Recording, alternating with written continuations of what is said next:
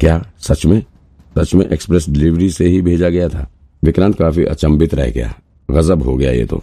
मैंने जिस courier service के बारे में सोचा था, ये तो सही में उसी का नाम निकला। दरअसल एक्सप्रेस डिलीवरी द्वारा एक लेट डिलीवरी की भी सर्विस शुरू की गई है। इसमें जब क्लाइंट को कहीं दूर या लंबी जर्नी पर जाना होता है तो वो लेट डिलीवरी की डेट चूज़ करके कोई भी चीज़ कोरियर कर सकता है। आकाश ने बताया और जो लेटर हमें मिला है, उसकी डिलीवरी डेट अभी तीन महीने बाद की है। और ये कोरियर उसी टेलर शॉप पर भेजा गया है, जहाँ पर सुमेश पांडे की वाइफ सुजेता पांडे काम करती हैं। कोरियर बॉक्स के ऊपर सुजेता का नाम भी लिखा हुआ है। तो ये कोरियर उसी के लिए किया गया है। और मुझे पूरा यकीन है कि ये कोरियर भी सुजेता के पति सुमेश ने ही भेजा होगा। मैंने इसके बारे में पता लगाने के लिए नागपुर पुलिस को इन्फॉर्म कर दिया है। पुलिस कोरियर ऑफ़िस पहुँच रही होगी और जैसे ही कुछ पता चलेगा, तुरंत ही हमें इन्फॉर्म करेगी। अच्छा फ़ोन रखने के बाद विक्रांत का दिमाग चकरा उठा। उसे कुछ समझ नहीं आ रहा था कि ये सब क्या चल रहा है। आकाश सही कह रहा था, ये कोरियर पक्का सुमेश ने ही अपनी पत्नी सुजेता के नाम पर किया रहा होगा। लेकिन इस कोरियर में आखिर क्या हो सकता है? कोई लेटर? लेकिन अगर सुमेश को लेटर ही भेजना था तो वो उसे कोरियर क्यों करता? लेटर तो पोस्ट से भी भेजा जा सकता था। आखिर इस कोरियर में ऐसा क्या हो सकता है? क्या पता इस कोरियर में ही मेहता सिस्टर्स के मर्डर की पूरी सच्चाई छिपी हुई हो? लेकिन ये लेटर आज से तीन महीने के बाद के डेट पर डिलीवर होने के लिए क्यों पोस्ट किया गया था? इसके पीछे क्या मकसद रहा होगा? ओ, अचानक से विक्रांत के दिमाग में एक गुंजाइश होने का ख्याल आया। दरअसल सुमेश एक सस्पेंडेड पुलिस वाला था और उसे पता था कि पुलिस कैसे काम करती है। उसने सोचा होगा कि मेहता सिस्टर्स के मर्डर का केस लगभग तीन महीने में शांत हो जाएगा और फिर जब पुलिस का ध्यान भी नहीं रहेगा इस केस पर, तब ये लेटर उसकी पत्नी के पास पहुंचेगा। ऐसे में किसी को कोई शक भी नहीं रहेगा। इस वक्त विक्रांत के दिमाग में तरह तरह के ख्याल चल रहे थे। उसे ऐसा लग रहा था जैसे उसके दिमाग में सवालों और विचारों का सैलाब सा उठ रहा था। ये मर्डर केस देखने में जितना सिंपल लग रहा था, वास्तव में ये उतना ही पेचीदा बनता जा रहा था। विक्रांत कुछ देर तक बाहर खड़े होकर सोचता रहा और फिर वो वापस अग्निहोत्री के कैबिन में अपनी पूछताछ जारी रखने के लिए पहुँच गया। विक्रांत मेहता साहब के मैनेजर अग्निहोत्री से मिलने इसलिए आया था, क्योंकि अग्निहोत्री मेहता साहब का बहुत करीबी था। वो मेहता साहब का पर्सनल मैनेजर भी था। ऐसे में उसके पास अंदर की सारी खबर रहती थी। ऐसे में विक्रांत को यह भी लगा कि अग्निहोत्री के पास मेहता फैमिली की भी पूरी खबर होगी। दूसरी चीज़ ये भी थी कि अभिजीत अग्निहोत्री ने ही विक्रांत से मिलकर उसे मेहता की बेटी का बॉडीगार्ड बनने का ऑफ़र दिया था। ऐसे में विक्रांत को लगा कि निश्चित रूप से अग्निहोत्री मेहता साहब की दोनों बेटियों की भी केयर करता है। ऐसे में वो ज़रूर सारी सच्चाई बताएगा। हालाँकि अग्निहोत्री चालाक आदमी था। उसे पहले से ही पता था कि मेहता सिस्टर्स का मर्डर केस सॉल्व हो चुका है। चेयरमैन साहब के सौतेले भाई रवि मेहता ने पुलिस के सामने अपना जुर्म कबूल भी कर लिया तो फिर आखिर विक्रांत उस मर्डर केस से जुड़े सवाल क्यों पूछ रहा है? अग्निहोत्री ने तुरंत ही विक्रांत की तरफ़ देखते हुए कहा, सर, ये दोनों लड़कियों के कातिल को तो पकड़ा जा चुका है ना? तो फिर आप मुझसे बार बार उनके बारे में सवाल क्यों कर रहे हैं? ये सब सवाल पूछने का क्या मतलब? कहीं कुछ प्रॉब्लम तो नहीं है? विक्रांत ने पहले स्वाति की तरफ़ देखा और फिर अपना सिर हल्का सा हिलाते हुए कहा, देखिए, मेहता सिस्टर्स के मर्डर केस से जुड़े कुछ फैक्ट्स हैं, जिनकी हम फिर से जाँच कर रहे हैं।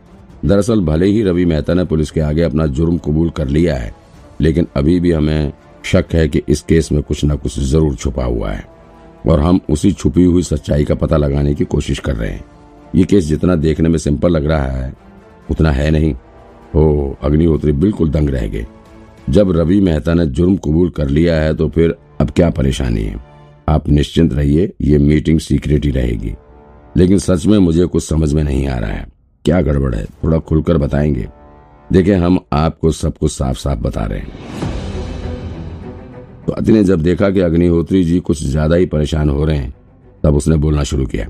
देखिए, हमें मोहनी पर शक है कि उसने पहले सुमेश को कॉन्ट्रैक्ट दिया और उसने सिर्फ़ मेहता सिस्टर्स को मारने का ही कॉन्ट्रैक्ट नहीं दिया था। साथ में उस रवि मेहता को अपने जाल में फंसाने का भी कॉन्ट्रैक्ट दिया था।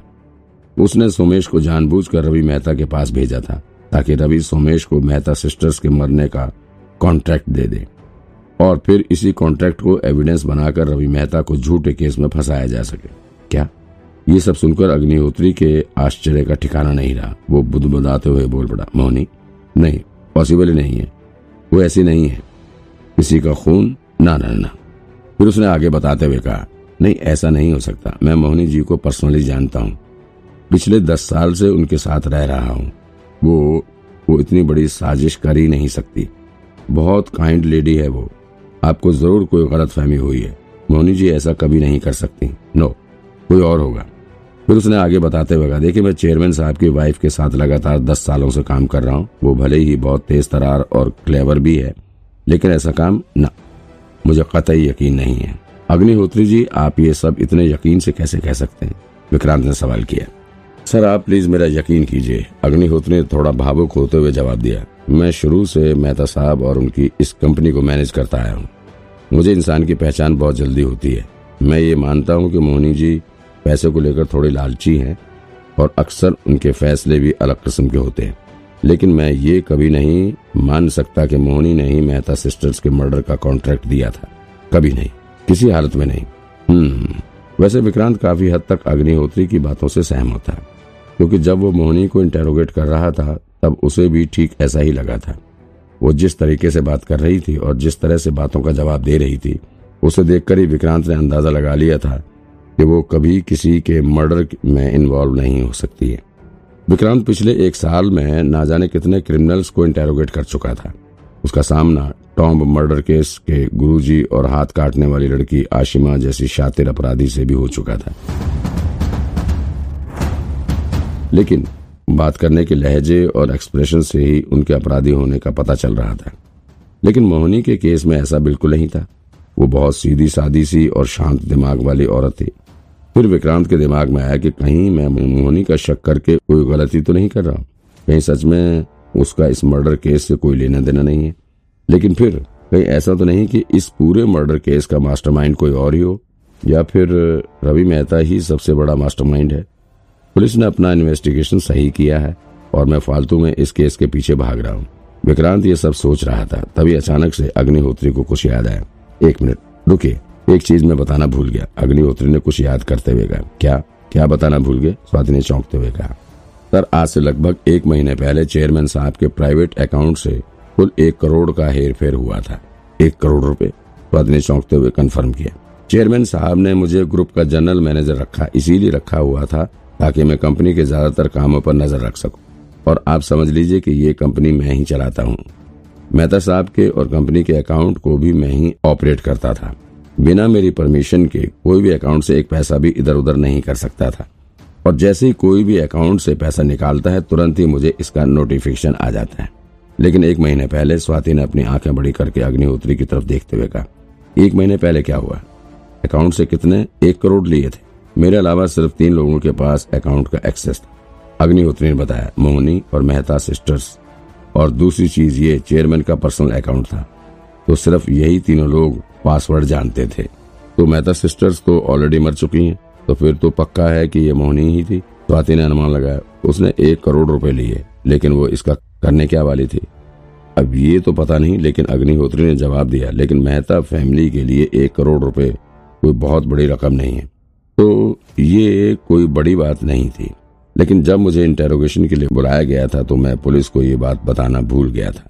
तो आज बता रहा हूँ आप लोगों को। गजब का दिन है, सोचो जरा। ठीक इसी समय फिर से विक्रांत का फ़ोन बज पड़ा। विक्रांत ने देखा, फिर से उसे आकाश फ़ोन कर रहा था। अब विक्रांत को यहाँ पर किसी से कुछ छिपाने की ज़रूरत नहीं थी, सो उसने तुरंत फ़ोन उठा लिया। आकाश फ़ोन पर बात करते हुए पहले से भी ज़्यादा एक्साइटेड हो रहा था। उसने तेज आवाज़ में बोलते हुए कहा, सर, नागपुर पुलिस ने वो पार्सल बरामद कर लिया है। उसमें एक लेटर था जो कि सुमेश ने अपनी पत्नी के लिए लिखा था। और उसमें एक चाबी भी थी। उस लेटर में तो कुछ खास नहीं था। बस उसमें अपने बेटे और बीवी को हमेशा खुश रहने के लिए लिखा था। और चाबी के बारे में लिखा था कि ये उसकी पत्नी और बच्चों के लिए तोहफा है। फिर आकाश ने उत्साहित होते हुए कहा, नागपुर पुलिस तो बहुत तेज काम करती है। पुलिस ने यह भी पता लगा लिया कि जहाँ पर टेलर शॉप है, वहीं आसपास में कोई क्लॉक रूम है, जहाँ पर लोग अपना सामान सुरक्षित रख जाते हैं। और पुलिस ने पता लगा लिया कि ये चाबी उसी क्लॉक रूम में रखे किसी लॉकर की है। पुलिस ने वो लॉकर इस चाबी से खोल भी लिया है। और सर, नागपुर पुलिस ने मुझे लॉकर के अंदर रखे सामान की फ़ोटो भेजी है। आकाश ने जवाब दिया, आपको पता है उस लॉकर में क्या रखा हुआ था? पैसे, एक करोड़ रुपए। विक्रांत ने अनुमान लगाते हुए कहा, आकाश बिल्कुल शॉक्ड रह गया। अरे सर, आप, आपको कैसे पता चला? सच में आप त्रिकालदर्शी हो क्या?